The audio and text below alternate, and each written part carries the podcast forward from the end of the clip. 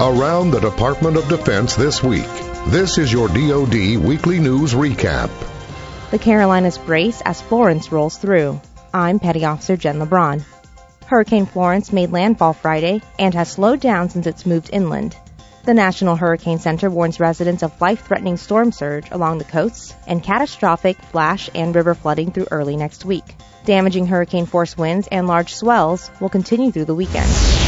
More than 7,000 service members are all at the ready to support in response and recovery efforts. The same capabilities that make the U.S. Armed Forces so powerful in combat lend themselves extraordinarily well to disaster relief. And we are ready and able to support FEMA and state and local officials in situations where unique capabilities are required to assist our communities. The U.S. Army is standing by to assist the Federal Emergency Management Agency and those affected by the hurricane approximately 20 Army helicopters and 240 high water vehicles from six military installations are on standby for search and rescue, material and personnel transport, supply distribution, and patient movement.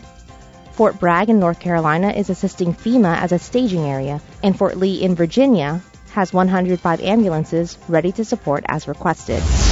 U.S. Northern Command has activated elements of the Army and Air National Guard, sent personnel from the Army Corps of Engineers, and is using defense logistics at military bases throughout the disaster area to stage fuel, generators, food, and water for hurricane victims. We have bases and installations in the storm's path, and our soldiers, sailors, airmen, marines, coast guardsmen, and their families are part of these local communities, and therefore, and as such, we are part of the response. This is a no-fail mission for us. It's very personal for us, and we're capable, ready, and we're postured for success.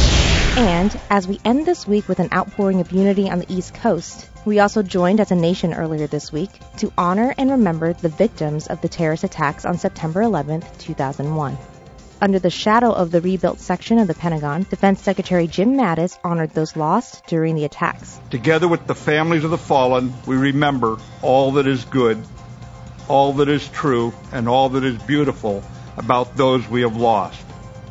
And if we remember them, if we honor them by living as they would have us live, if we in the Department of Defense do our best every day to protect America's promise to the world, then we keep our promise to them and to ourselves and to future generations. He also took time to salute the bravery and sacrifice of service members. We salute the soldiers, sailors, airmen, Coast Guardsmen, and Marines who nailed our colors to the mast, giving their last full measure of devotion declaring proudly that Americans do not scare. That's your DoD News Weekly Recap. I'm Petty Officer Jen LeBron. For more information about your military, go to defense.gov.